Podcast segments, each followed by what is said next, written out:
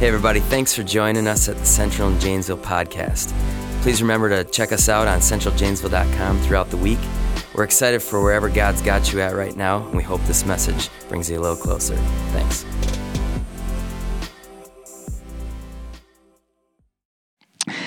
I wonder if you've ever been uh, around people and you had certain expectations of, of people. Uh, and sometimes those certain expectations, we see that they, they don't match up to what we find in a person. And that can be really disheartening. Uh, with my family, um, man, my parents, when I was growing up as a kid, they, I thought that they could do no wrong. Um, and if my mom is listening to this on podcast, you still do no wrong, mom okay um, I, I, but i thought that like they did everything right they were s- the smartest people in the world and i thought our family same thing i'm like we, we're just our family does everything right and then you you go and you kind of get into reality and you see how other people do things and how other families act and you're like oh so not every family says sarcastic things all day long to each other interesting and some of you are like really yeah it's true guys um, you mean other families when when mom falls down, you don't all laugh at her. People go pick her up. Like that's, that's such a mind blowing thing. Uh, C.S. Lewis says this: expectations are everything. Um, you know, and, and once expectations, once we a- actually encounter reality, uh, sometimes things change for us. Uh, and one of those things for Christians is I think sometimes we expect that Christians aren't going to be bombarded by life in a way that, that just brings on anxiety and worry like everybody else. But you hit reality, it's just not the case. Again, expectations are everything. I was listening to uh, a sermon from uh, Timothy Keller just uh, this week sometime, and he was talking about um, imagine somebody takes you to a room at a, at a hotel and this guy's going to show you this room. And he says, Hey, this is our honeymoon suite. You walk into the, to the room and you're looking around, you're like, This, this room's a, a dump. this room is not even close to a honeymoon suite. It's awful. And then instead of him saying, bringing you to that room and saying, Hey, this is our honeymoon suite, if the same guy came to the same room and, and brought you to it and said, Hey, just so you know, this is, this is our prison cell that we hold really bad guests or whatever. But it's our, it's our prison cell and you walk around the room and you look and you're like, hmm, this ain't so bad. I could live here. The, the difference in the expectation there from honeymoon suite to prison cell, it changes the way that you, that you look at stuff. And here's a, a, what Keller says about that. A lot of Christians are losing their peace and joy because they aren't expecting the attacks on their peace and joy that are inevitable. If we aren't expecting to, to go through life and have anxieties and worries, things that bring that on us, then we're kind of kidding ourselves. We're not in reality. Uh, and some of our anxiety actually comes from this idea where, where it's like we're saying, it's not supposed to be like this. You experience all this difficult stuff, man, it, why is it like this? It shouldn't be like this. I don't know about you, but I've, I've found myself saying those kinds of things often. It's not supposed to be like this. It's not supposed to. The truth is, in reality, this is exactly what it's supposed to be like. Now, from the beginning, yeah, maybe, maybe God didn't create us to, to be in the situation that we're in exactly, but once sin entered into the world, man, all kinds of craziness happened. And so, yes, this is exactly what it's supposed to be like. You're, you're sitting there wondering, like, why is my life the way? Because life is difficult. Life is, is complicated. And I know that that's super encouraging, everything that I've just said so far. Um, but while we're stuck in this world and, and we're, we're thinking to ourselves, it's not supposed to be like this, I think that there's also hope in that. I think the very fact that we're saying it's not supposed to be like that is actually hope in our hearts that we know that there's something better for us. We were born with this eternal thing inside of us, and we know we're created for something that's better than what this is. So that actually brings hope when, when I start thinking through that. That, yeah, it is supposed to be better than this. And so today we're looking um, in this first part of this emotion series, talking about anxiety, talking about worry. And bottom line, anxiety is something that we all are going to deal with. Worry is something that we're all going to deal with. Uh, it, it is, it's something that's skyrocketing in our culture. I think we all know that. Um, our job today is not to go and see, okay, why is anxiety skyrocketing? it is to see how can we have hope? Why can we have hope in the midst of all this? If you're going to live in a world that, that truly shouldn't be like it is, what is the hope for us for finding, finding peace? How can our souls be at rest when the whole world around us has gone wrong? And I, there's a verse, it's actually half a verse in Romans chapter 12. Uh, some of the passages I'm going to I'm to use today, I'm going to be honest with you. They are passages you're probably going to hear a lot when you, when you talk about worry or anxiety because there's so much truth in them. And sometimes when it comes to Scripture, we have to remind ourselves of, of what's in Scripture, things that we've heard over and over and over again, if we're actually going to start to believe it and live it out. And so this one comes from Romans chapter 12, verse 2, one of my favorite verses in the Bible. It says, Don't copy the behaviors and customs of the world, but let God transform you into a new person by changing the way you think. Changing the way you think. Some of you actually, when it comes to talking about anxiety, you might actually get ticked off at me for using that phrase, change the way you think. Because you hear that and you're like, it's a cop out, that's too easy. I, if I could just change the way that I think, I would have done that a long time ago, Kellen. Like, it's really, really hard to change the way that you think. And I totally agree with you. Are we saying that there's this easy answer for overcoming worry and anxious thoughts? I want you to listen. Worry is a real thing. It's, it's a real thing that we deal with. Anxiety is, it is natural for humans. It's almost like breathing. From birth to death, one thing that we're going to do is we're going to worry. And it's such a struggle that there really is no easy one answer for it. Can God heal you of your anxieties and your worries in a, in a split second? Sure. Do I think that He does it very often? Not really. And why? Why, why do we not, why do we have to struggle in, in that place of worry? Is it because God wants us to lean on Him more than anything else and kind of pushes us that way through the difficulties? Maybe. Is it because He wants to push us towards relationship with people? Maybe. I got to be honest with you, I don't know all the uh, reasons why God does things the way that He does. Why He makes me suffer through things that cause me anxiety. I don't know. But I want you to be clear about this. The, the writer of Romans, Paul, he is, not, he is not wrong in saying that we need to change the way we think. We have to seek God in life. We may have to seek professional help from professional counselors. Uh, we need friends who will support us. But it's interesting. Sometimes we say, uh, you know, when you talk about anxiety, don't, don't make it seem like, like you know, God can do all the healing and tell people that they got to go to professional counselors and do that. I believe that. But you realize when we go to professional counselors, what are the professional counselors trying to get us to do? They're trying to get us to reframe how we think things. So Paul was completely right when he talked about we have to change the way that we think. But it sounds really simplistic to us. And in the middle of my anxieties and worries, that is the place more than anything where it's actually really hard for me to change the way that I think. I've seen this through my daughters. Um, I, I, realize now how much anxiety I had as a kid as I watched my daughters. Um, and I, I, never thought that I had it, but now I'm like, oh, I, I, did. The difference between me and them is I think I, I held it all in. I never told my parents, whereas they tell us everything. Um, and so Uh, what I've realized though, when my daughters have anxiety, in the moment that they're starting to have that worry or that anxiety, it is, you almost have to just ride it out at that point. It's like your brain is not functioning right. And so it's really hard to change the way you think when you're in that place of, of worry and anxiety. And so, really, I think what happens is we have to change the way we think when we're in a healthy place.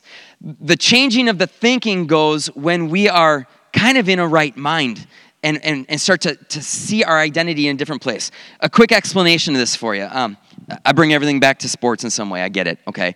But for me, back in high school when I was playing basketball, I started to realize this change in thinking at the end of close basketball games.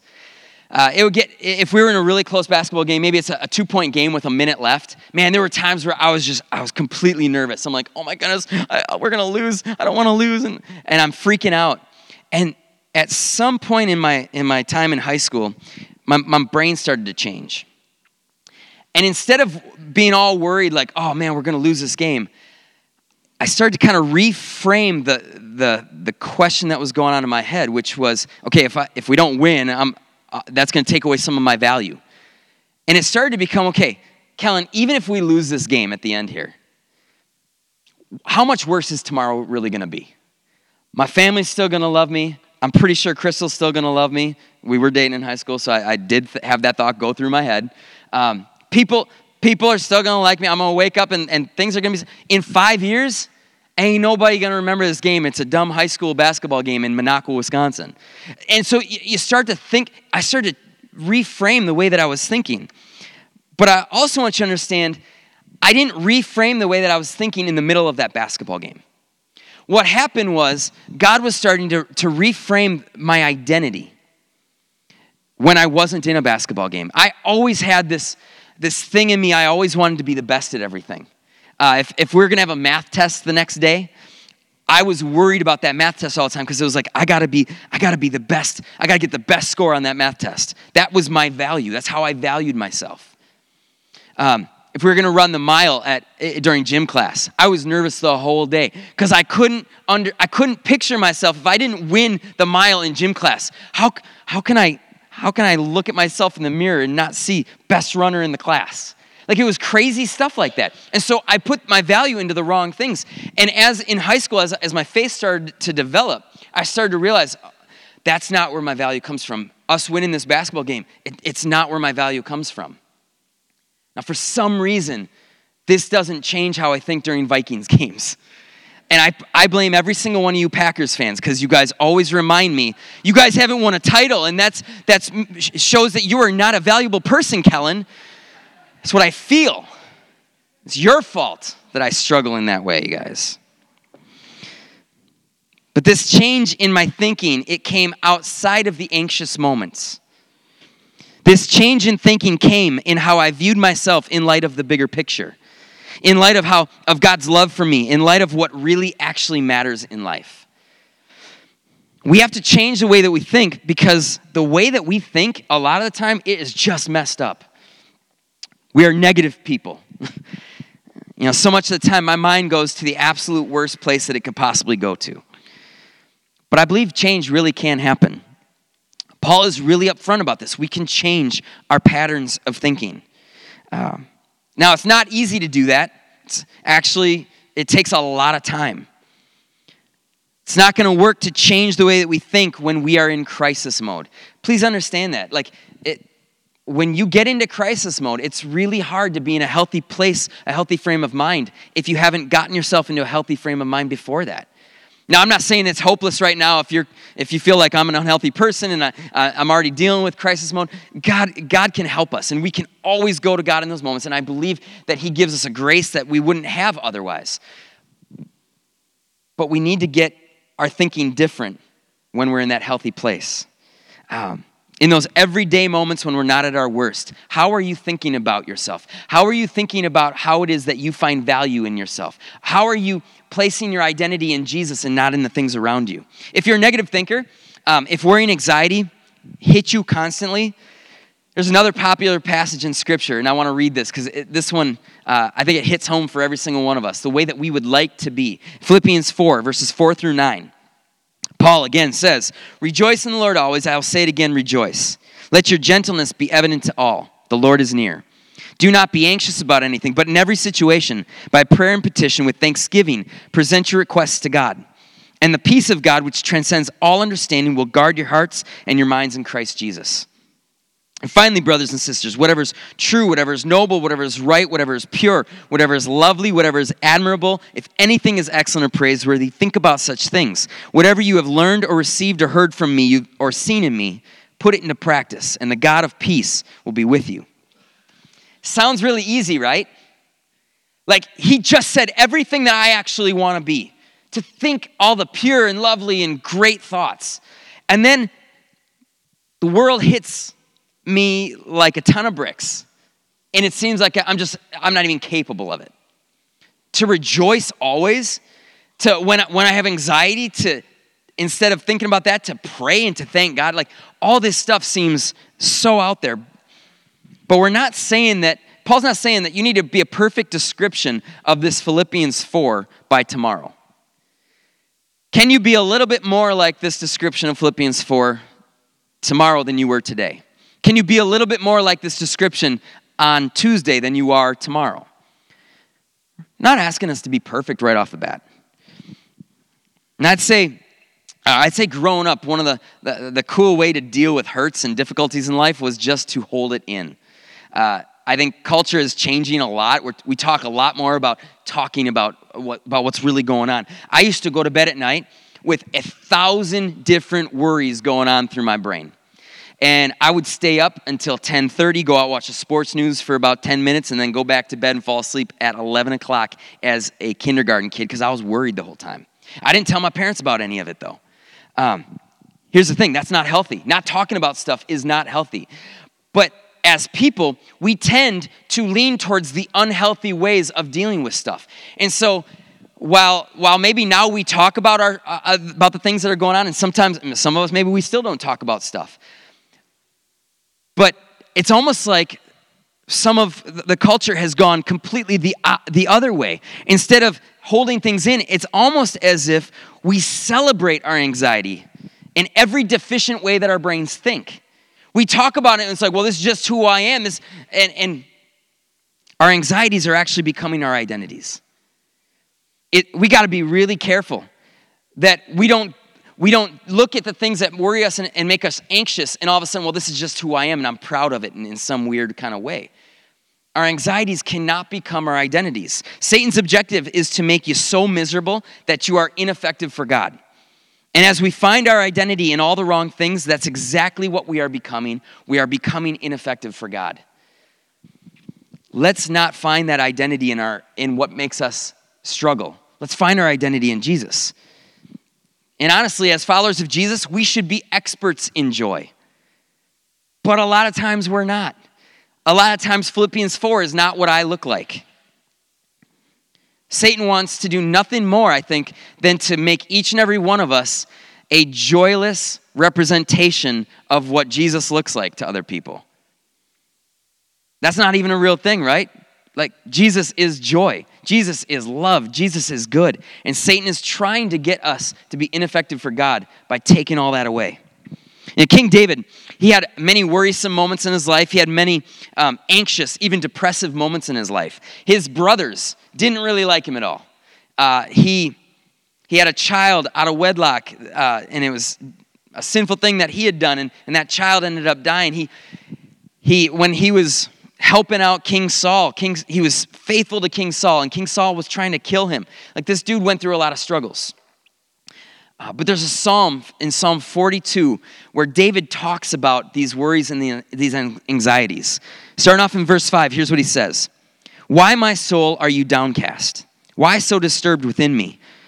Put your hope in God, for I will yet praise him, my Savior and my God. My soul is downcast within me. Therefore, I will remember you from the land of the Jordan, the heights of Hermon, from Mount Mizar. Deep calls to deep in the roar of your waterfalls. All your waves and breakers have swept over me. And day by day, by day, the Lord directs his love. At night, his song is with me. A prayer to the God of my life. I say to God, to God, my rock, why have you forgotten me? Why must I go about mourning, oppressed by the enemy? My bones suffer mortal agony as my foes taunt me, saying to me all day long, Where is your God? Why, my soul, are you so downcast? Why so disturbed within me? Put your hope in God, for I will yet praise him, my Savior and my God. I want you to see verses 5 and 11. Paul said, David said the exact same thing, verses 5 and 11. He says, My soul, why, my soul, are you so downcast? Why so disturbed within me? He's saying, Why am I so anxious? Why am I so worried?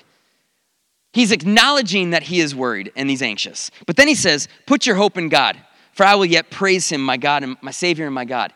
He tells himself the, the truth about who God is. You see, David could either listen to his heart when he's struggling and when he's in despair, or he could talk to his heart. He could listen to his heart or he could talk to his heart. His heart was hurting, it was agitated. There was something in him that didn't feel right. You all know that feeling when, when you walk into a place and, and it's like you, your body feels this drain of hope. It's like your heart sinks into your gut. You all know what that feeling is like, I think. And, and David, David was realizing, you know what? My heart is not the arbiter of truth. What I feel is not the arbiter of truth. See, there, there were times where Eric and I, my boss, Eric and I, we, we thought a couple of different buildings were, we were dead set. Our hearts were telling us that place is going to be the new permanent building for Central Janesville. And it never happened until this building. And I'm glad it never happened because this building's awesome.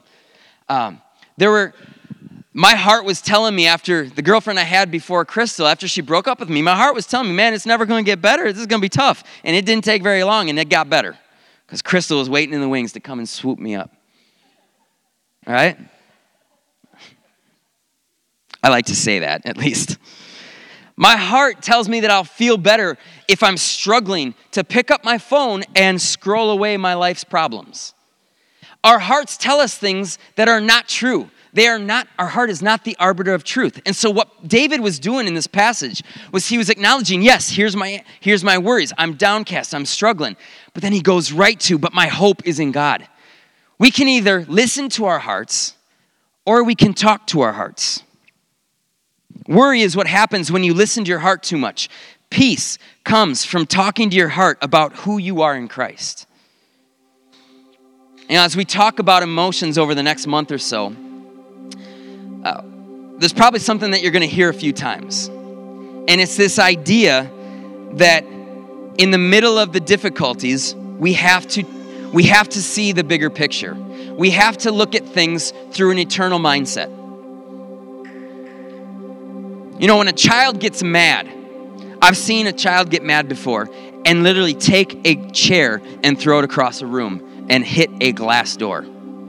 Now, that glass door could have broken. Luckily for him, it didn't. But you've seen kids in the moment where they're where they're frustrated and they're angry,